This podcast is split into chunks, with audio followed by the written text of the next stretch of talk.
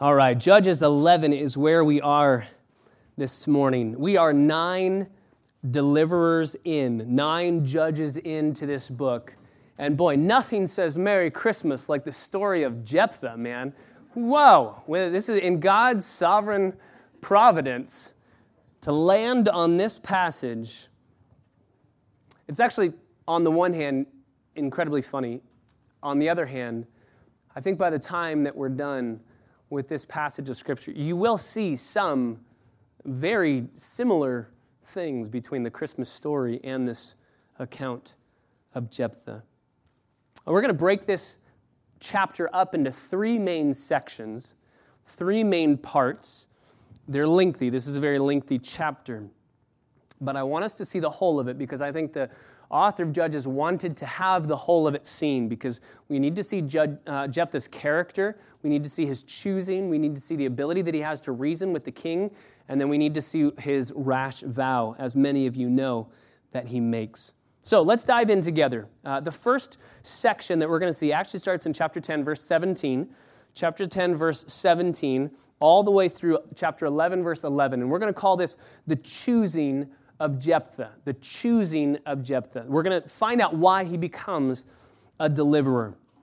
And before we dive in, let me ask God's blessing once again on our time. We need his help, so let's ask him to do that which he loves to do and to give us aid and help us now.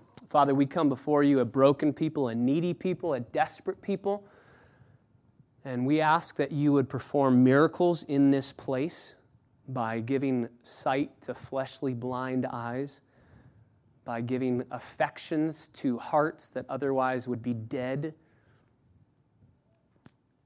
God, point us to your grace in a way that we would not be able to be unaffected, but we would be changed. We pray in the name of Jesus, our Savior. Amen. Chapter 10, verse 17 the sons of Ammon were summoned they came to camp in Gilead, and the sons of Israel gathered together and camped in Mizpah. So there's going to be a fight, and the people, the leaders of Gilead, said to one another, We need help. Who's the man who's going to begin to fight against the sons of Ammon? He shall become head over all the inhabitants of Gilead. We need help. We don't have a leader. We don't have a king. Remember, there's no king in those days. We don't have a king. We don't have a, a ruler, a military uh, leader. So the problem is established. The Ammonites are going to fight. We need help. Now, verse 1 in chapter 11 Jephthah the Gileadite was a valiant warrior. That's good on your resume, valiant warrior, hooray. But he's the son of a harlot. Um, that's not good on your resume. So we've got valiant war- warrior, yay. We, we like that about him. But he's the son of a prostitute. That also reminds us of Abimelech. You remember, Abimelech was the son of a prostitute with Gideon, and that didn't end very well. So these people are, are considering Jephthah, not too sure about him, valiant warrior, but son of a prostitute. And that added to problems. Verse, uh, end of verse 1 Gilead was the father of Jephthah, and Gilead's wife bore him sons. And when the wife's sons grew up, they drove Jephthah out, and they said to him, You're not going to have any inheritance in our father's house. You're the son of another woman. So Jephthah was driven out by his brothers and his sisters, his other half uh, family members. He said, We don't want you to get part of the inheritance because you're the son of a prostitute. You're not true blood, full blood, so get out. They drive him out. Poor Jephthah, just a couple verses in, a very dysfunctional family, and he does what anyone in this situation would do. He goes into organized crime. So he goes out into the wilderness. He lives, verse 3, he flees into the wilderness, lives in the land of Tob and my Bible says, worthless fellows gathered themselves about Jephthah. Worthless fellows. My, my favorite translation of worthless fellows is the NIV translation, which says adventurers. so I guess you could say adventurers in the sense of like evil pirates have adventures. These are worthless people. So these are marauders, these are pirates. They're all together, and Jephthah is their leader. So that makes Jephthah Jack Sparrow. So we've got Jack Sparrow leading this band of pirates. And it came about, verse 4, after a while, when the sons of Ammon were fighting against Israel, that the sons of Ammon fought, and the elders of Gilead went to get Jephthah from the land of Tob. Okay, he's a valiant warrior. We don't like his uh, ancestry, all the things that are going on in his past, but you know what? We have no other help. Verse 6 They said to Jephthah, Come out, be our chief, that we may fight against the sons of Ammon. Help us. That's very interesting because they're going to say, they're going to do and say the exact same thing that we saw in chapter 10. You remember in chapter 10, Israel decides we don't need God, we're going to go after our own idols.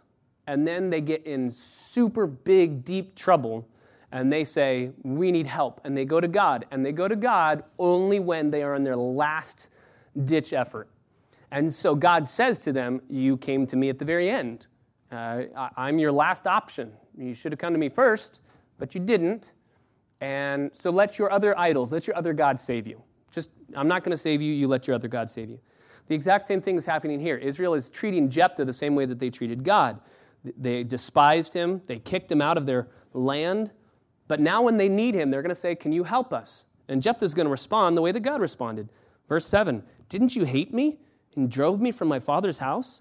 Why have you come to me now when you're in trouble? Let the people that you went to before save you. I'm, I'm, you, you hated me.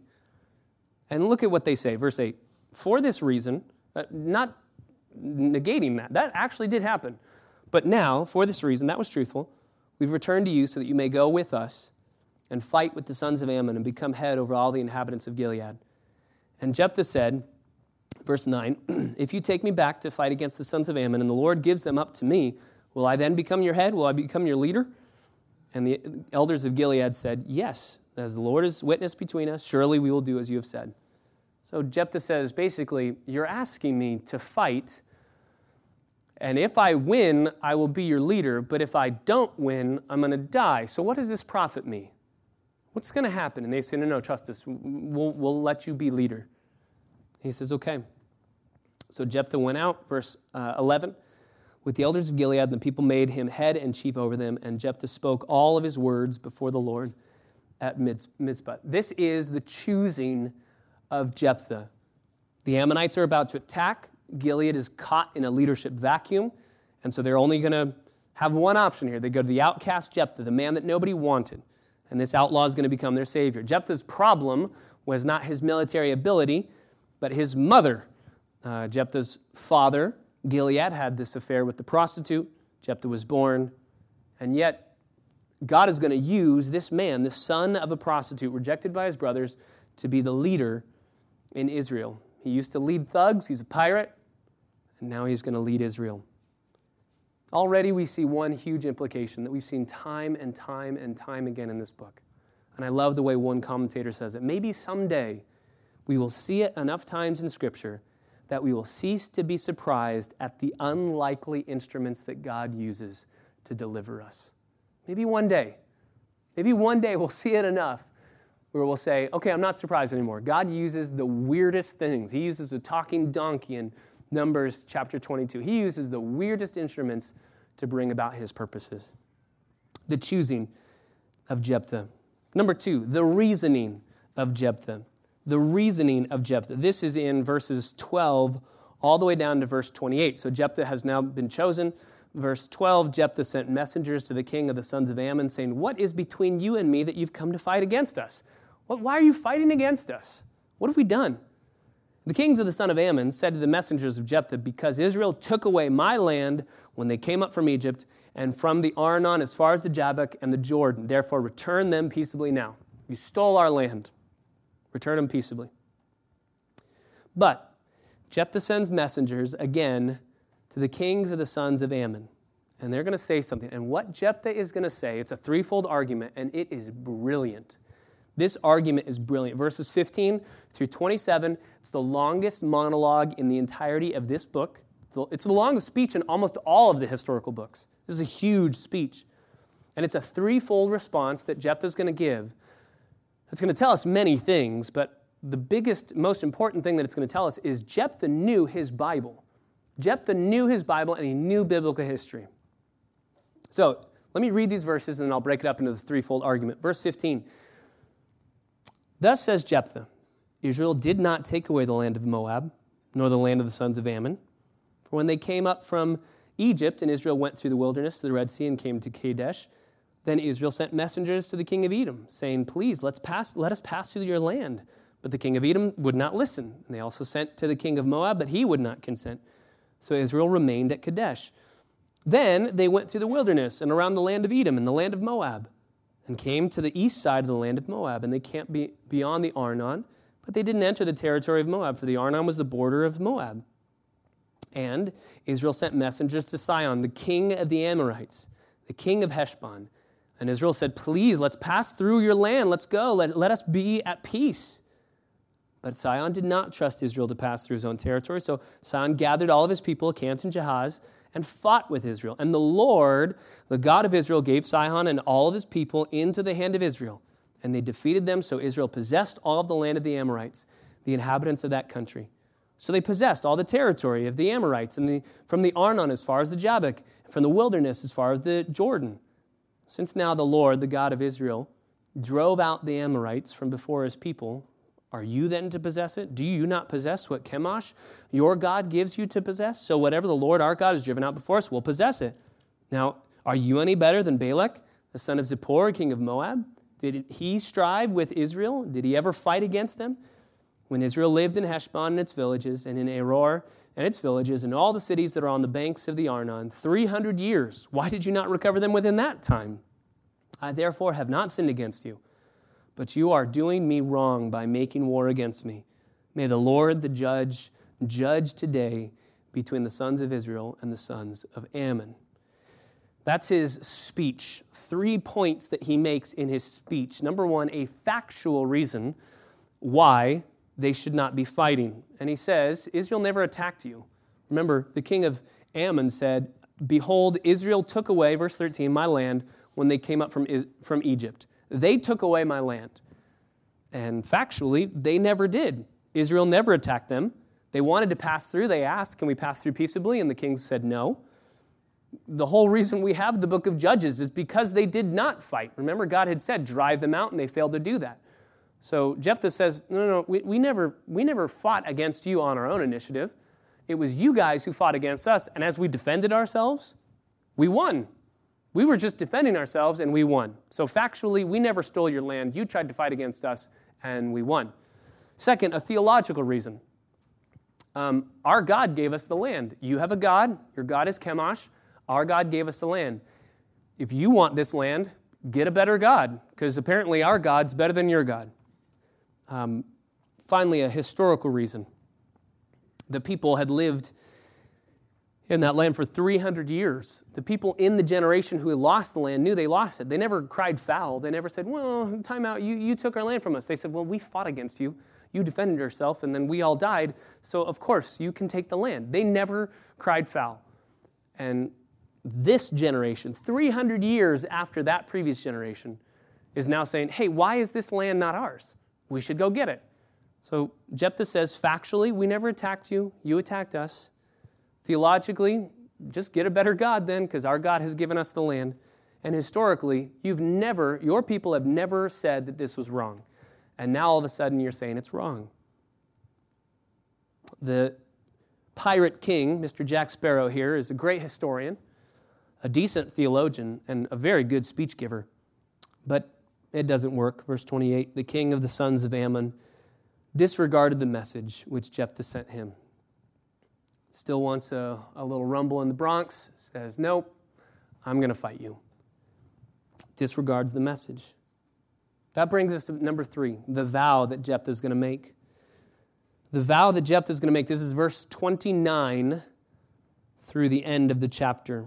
We've got the choosing of Jephthah, we've got the reasoning of Jephthah, and now we have the vow of Jephthah.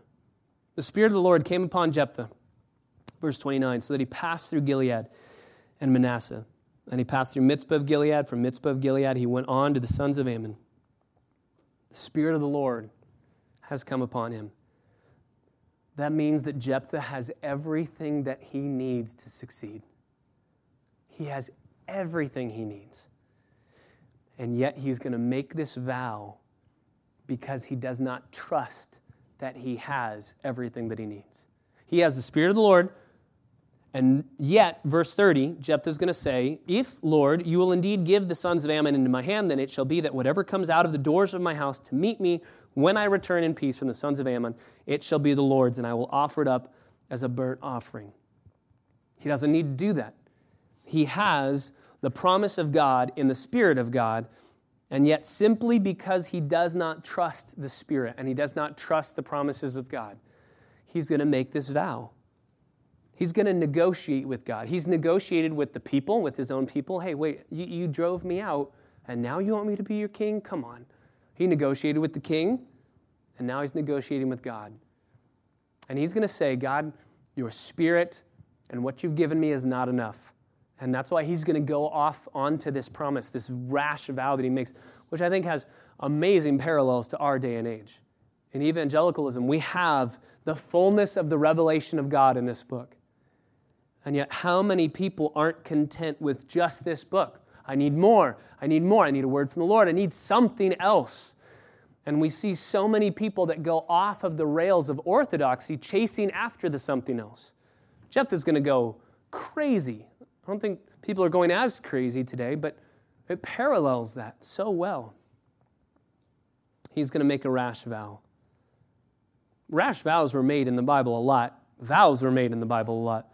One of the most famous is Saul. He made a rash vow. He said, if we win, then whatever, uh, or no, he, before the battle, he said, um, before we fight, nobody eat until we have a victory.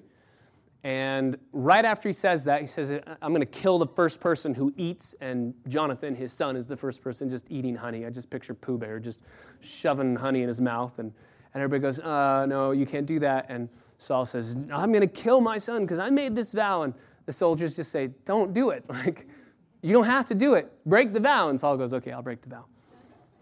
Should have happened here.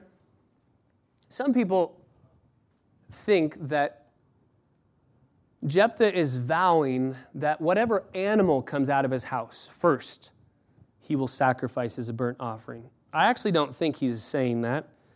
This is a, just by the way, this is a hard passage. We're going to get into hard stuff here. Um, but we have to try and reason with the text. I personally believe that Jephthah is thinking of a servant. The, the first servant that walks out of my house, I will sacrifice as a burnt offering. Here's why I don't think that it was an animal. Number one, animals probably weren't living indoors. They probably weren't in the house. They're probably outside of the house. So when he says, whatever comes out of the doors, I will sacrifice. Secondly, grammatically, there would have been a neuter noun. That's a different form of a noun that's here. Third, he says, uh, whatever comes forth could be translated whoever comes forth. Um, so grammatically, it would have been a, there would have been a better way to say whatever animal comes forth instead of whoever person comes forth. Also, comes forth to meet me has some intentionality to it, right? Not like just a lamb, just like, hey, bouncing out of a house. And finally, genuinely, let's think about it. if he was thinking, I'm going to sacrifice an animal then when his daughter came out, he would have gone, Hey, honey, it's so good to see you. Um, not you, obviously, an animal. I meant an animal. He would have just said, It's going to be an animal. That leads us to the question could Jephthah really be intending to sacrifice a human? We have to remember that this book is about the Canaanization of Israel. Israel is losing their worship of the one true God, and they're starting to become uh, syncretic with other religions, mixing their worldview with other worldviews.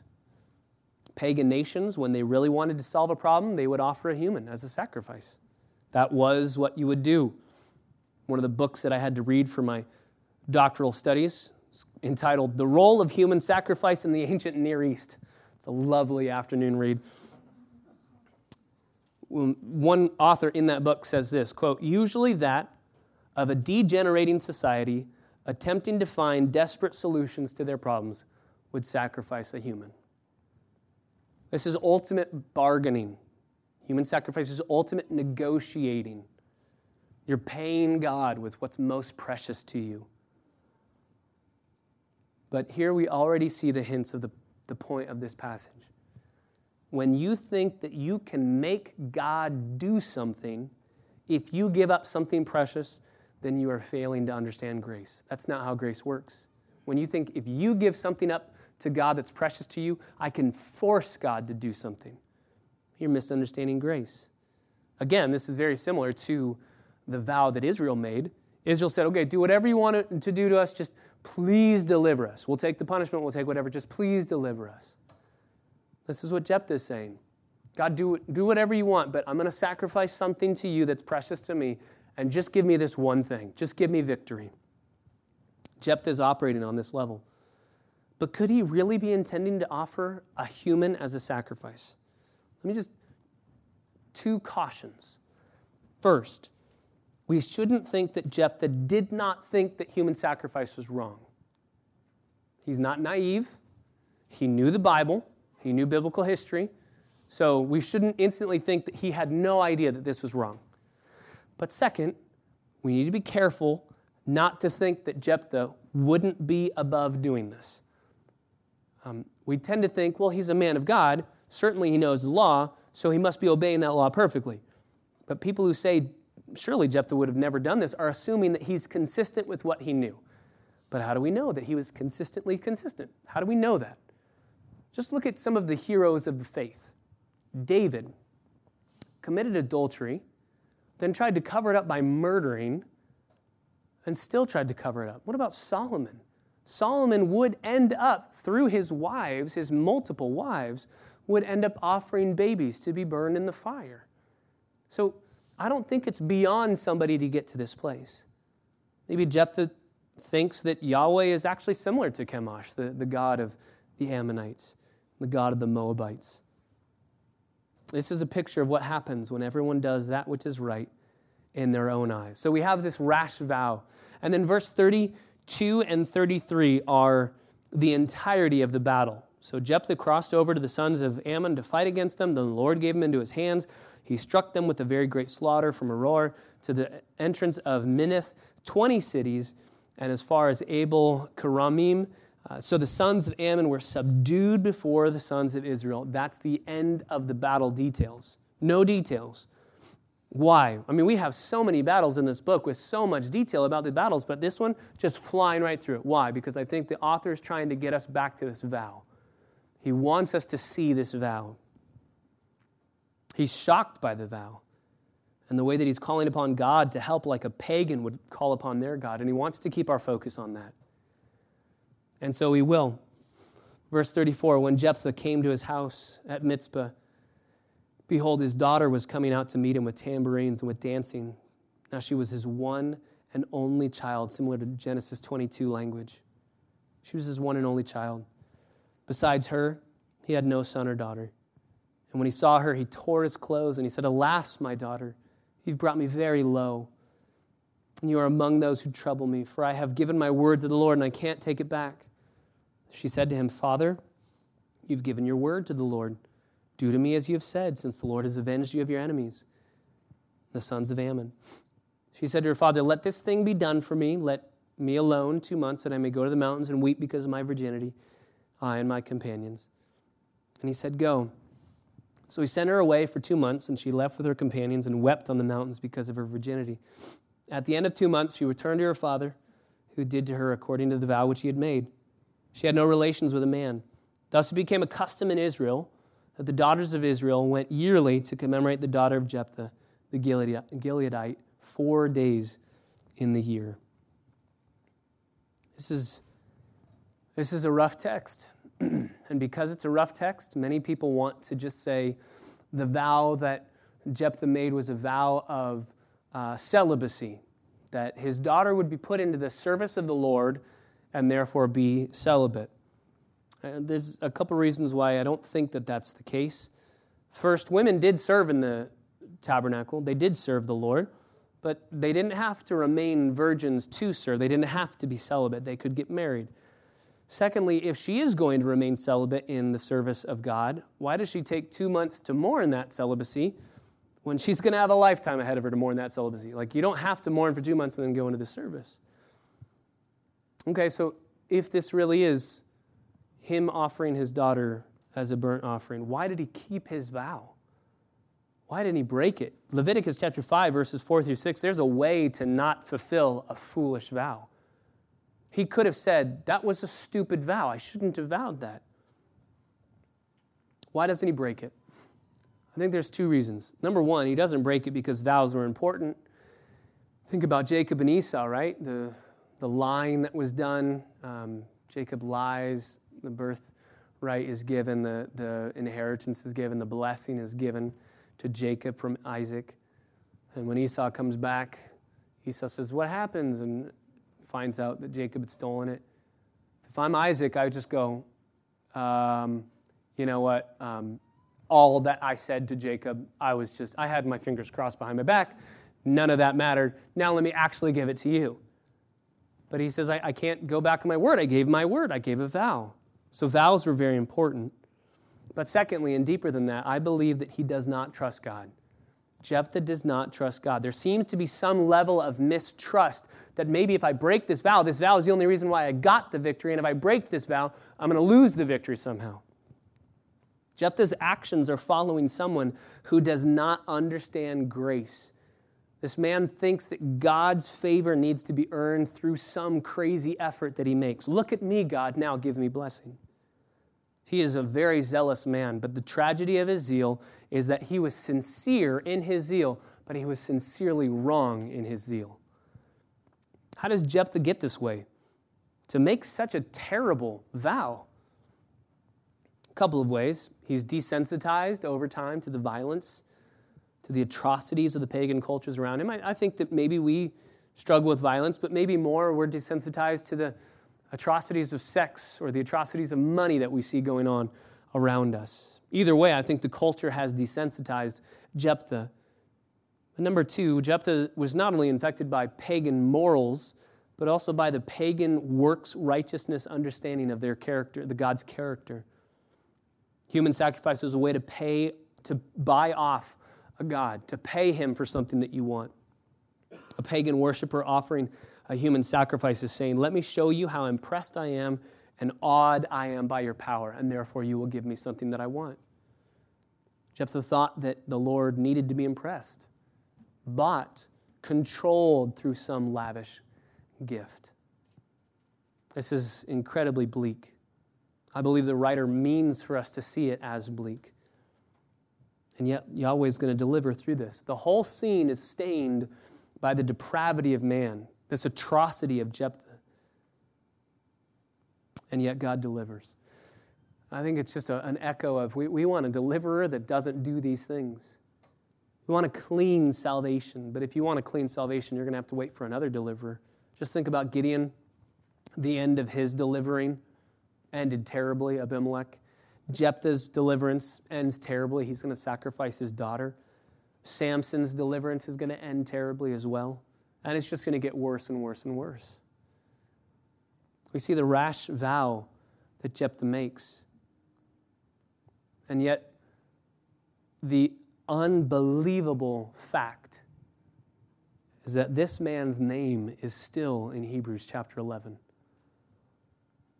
That's because Hebrews chapter 11 is not a place filled with names of people. We've, we've titled it the Hall of Fame of Faith, right?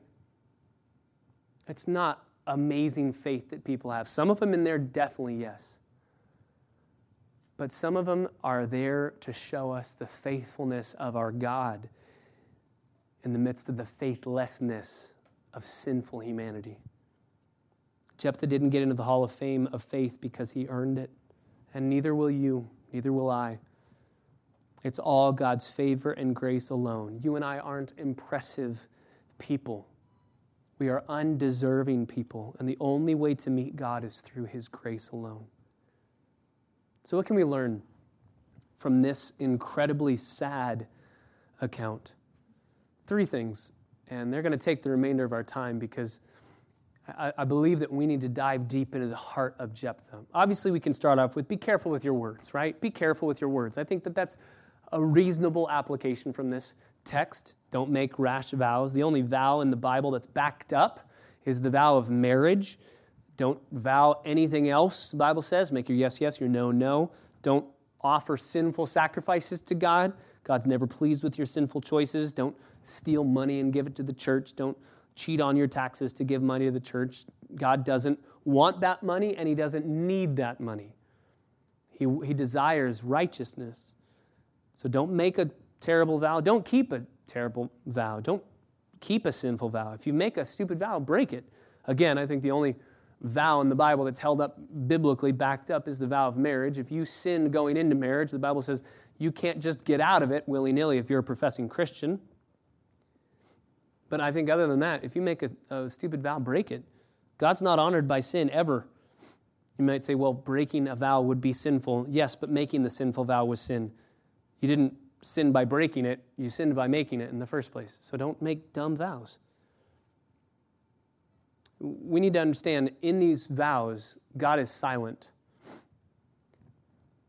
And I, I think that this is something that we need to be careful.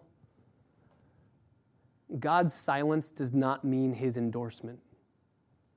Um, I don't know if you operate that way with God's will, but a lot of people say, I'm praying for God to direct me, and I'm praying, and so far, he hasn't said no. Just because he hasn't said no doesn't mean he's saying yes. And that's not the way to find out the will of God anyway. That's another sermon for another time, but I don't think that God's silence should ever just instantly be taken as his endorsement. So, first, I think in conclusion, we can learn don't make rash vows. Be careful with your words, yes. But I think that's surface level. I think that's surface level. I think a second point of application for us is that we are far more affected by the culture than we think. We are far more affected by the culture than we think. And we tend to be more affected by the culture than we are of the Bible. These people start worshiping pagan gods they start bringing in pagan idolatry into their religion, and they start acting like pagan nations. And as we start to compromise in tiny little ways, small compromises lead to big consequences. They do. Little compromises that you and I make lead to huge consequences. Just ask Jephthah. Huge consequences. We're far more affected by the culture than we think. I think one of the lessons that we learn from this man is that reasonable people do very unreasonable things. This man is a reasonable man. He, he just gave us one of the longest monologues in the entire historical section of books. He knows his history, he knows his theology, he knows how to reason. He's a logical man. But reasonable people do unreasonable things a lot. We have blind spots. And if we want to know the answer to what those blind spots are, we need to be regular humble Bible readers, Bible doers in accountability and fellowship with others so that they can see, I, I see in you a blind spot. Obviously, we can't see the blind spot because it's a blind spot. That's why we need to be in the church and in fellowship. I think this also tells us that knowing a lot about the Bible doesn't necessarily mean that you will live according to the Bible. This man knew a lot about the Bible, but knowing about the Bible is very different from living the Bible. So we're far more affected by the culture than we think. But finally, Number three, not, only should we be careful with our words, number two, we are far more affected by the culture than we think. But number three, and I, I just I want to camp here. God's people struggle to believe in God's grace. God's people struggle to believe in God's grace. The first lie that was ever told was told by the serpent. It was a lie of not trusting God's good character. Did God really say? He only wants you to not have that fruit because He doesn't like you. He knows it's going to be good for you, and He doesn't want you to have something that's good. And since then, since that lie, we've always felt that we have to control God, to pay God, or to deserve something from God. We simply can't trust Him that He loves us and will bless us just because He loves us. If you bargain with God, you're not negotiating from a position of strength. When you bargain with God, ultimately you're saying, I know more than you, I am better than you, and I've got something good to offer you. You don't have anything. We don't have anything that God needs. We can't say, Here, I've got something for you, and if I give this to you, will you give me something? That makes no sense when we're talking about the one who made everything, who knows everything, who owns everything. You have no position of power if you're trying to bargain with God. We see this a lot when it comes to sickness or illness, or especially with little children. You're crying out, God, please, anything. I'll do anything. I'll, I'll give you anything. if you would just spare my child. In those moments, we're forgetting that God loves that child more than, he, than we do. God loves that child more than we do. And we're not in a place to bargain with him. God's people struggle to believe that God is a gracious God.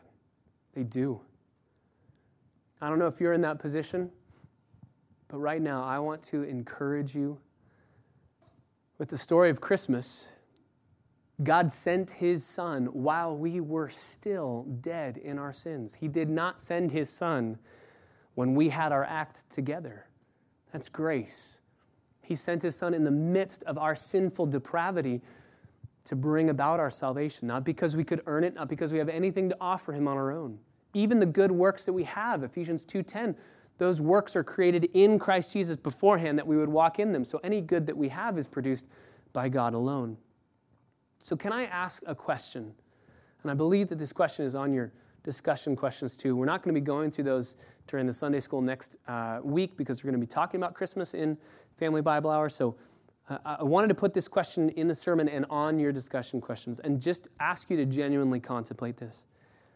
In what ways would you live differently, more radically, or more restfully if you really believed that God was completely committed to you, to love you, and to bless you, and to work what is best for you? Do you really believe that God is completely committed to you, completely loves you, desires to completely bless you, and to work what's best in your life? If you don't, and I think we all struggle to believe that, but if you don't, you're going to start thinking, I need to offer him something. I'm going to need to give something to him. And either you're going to be completely depressed because you know you have nothing to offer him, or you're going to start making rash decisions like Jephthah to say, Well, I don't have much to offer, but I have this really precious thing. The only thing that pleases God is faith in his son and the fruit that is produced by that faith.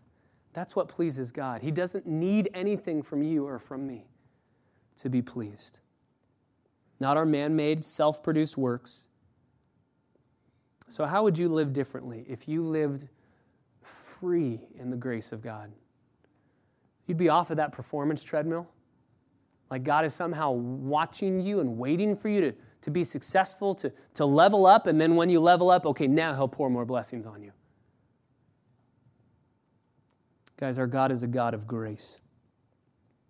This story is a story that cries out for a true deliverer, a true deliverer that would be the epitome of the grace of God on display. And I believe that there are echoes of the true deliverer in these pages. Jephthah had a controversial birth. He was born of a, a prostitute. And our deliverer, our true deliverer, the grace of God given to us through Jesus Christ, had a very controversial birth. Nobody wanted Jephthah. He was driven out into the wilderness because nobody even wanted him, and yet he becomes the answer to their prayers. It's exactly what happened with Jesus. He came to his own, his own didn't receive him, but he is the answer to their prayers. Jephthah was driven out into the wilderness. Jesus was driven out into the wilderness. Jephthah was despised and rejected. Jesus was despised and rejected. Jephthah gave deliverance.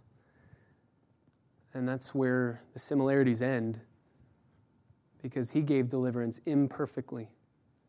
He gave deliverance with a huge black mark on his record. Jesus gave deliverance, but he gave it perfectly. So, for you and for me, as we stare at Jephthah, we stare at a man who struggled to understand grace. And I believe that all of us would admit, honestly, we struggle with that as well. We're all Pharisees at heart. Look at me. Look at the good I can do and bless me because of that. And so this morning, what I want us to do is I want us to genuinely just stand at the foot of the cross.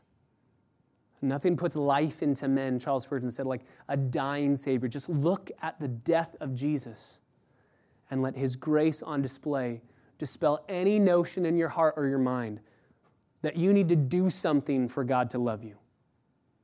No, simply trust that He does love you because of Jesus, through Jesus, in Jesus, and let His love flow through you.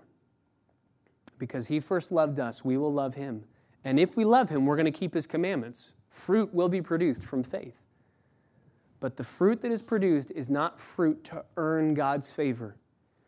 It's fruit that is just grown from a heart that knows God's favor has been freely given to you and to me through Jesus Christ. God, thank you so much for this account that is very bleak, that is very disturbing. And it's an account that points to so many realities. But the greatest of all of those realities is your goodness, your grace.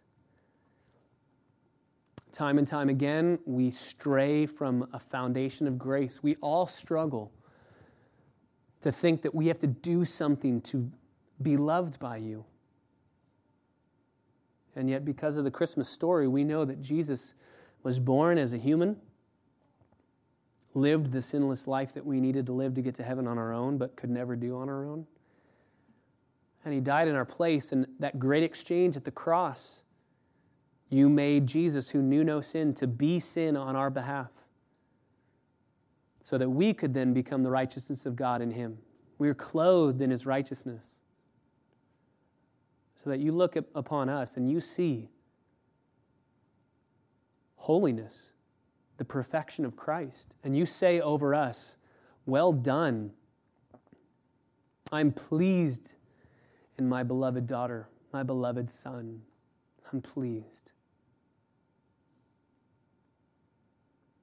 God, I pray that your grace this morning would be our delight.